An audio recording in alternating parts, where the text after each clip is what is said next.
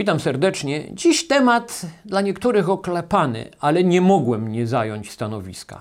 Chodzi mi o bezczeszczenie pamięci po świętym Janie Pawle II, o ataki na papieża. Nie powiem, że mocno śledzę medialne wydarzenia, jakie wiążą się z atakami na Jana Pawła II, ciągnące się wielką medialną falą. Ale tym bardziej muszą być one duże, skoro ja o tym czytam i się o tym dowiaduję z różnych stron.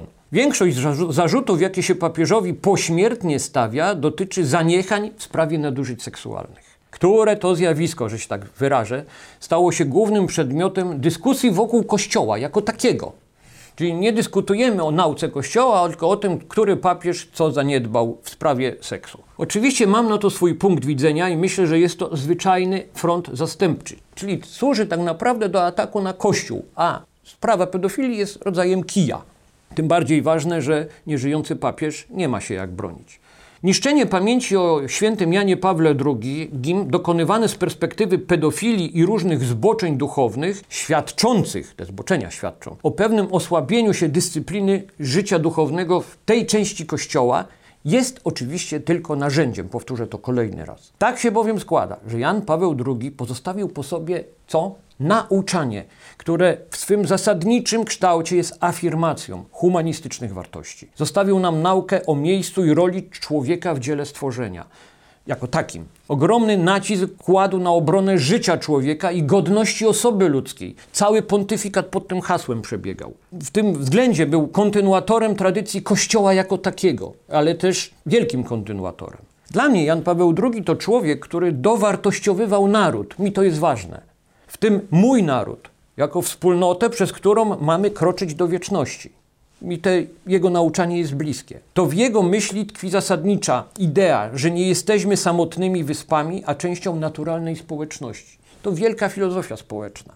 Godność życia ludzkiego to to, co bardzo przeszkadzało oponentom papieskim. Już wtedy, kiedy żył.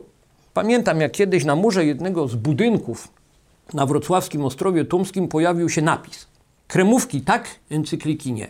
Dla mnie to bardzo znamienna opinia że się tak wyrażę. Bo pokazywało, że coś kazało w papieżu widzieć znak sprzeciwu.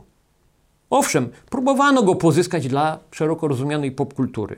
Wiele gazet na przykład drukowało różne dodatki o Ojcu Świętym przy okazji jego pielgrzymek na przykład do Polski. A na zarzut, że z jednej strony robi, robią te gazety to, czyli drukują te dodatki kolorowe ze słowami umiłowany Ojcze Święty, a z drugiej ta same gazety atakowały jego nauczanie. Ich wydawcy mówili, że się z papieżem nie trzeba zgadzać, ale szacunek do jego myśli to co innego. Było taka, obłudy było w tym dużo.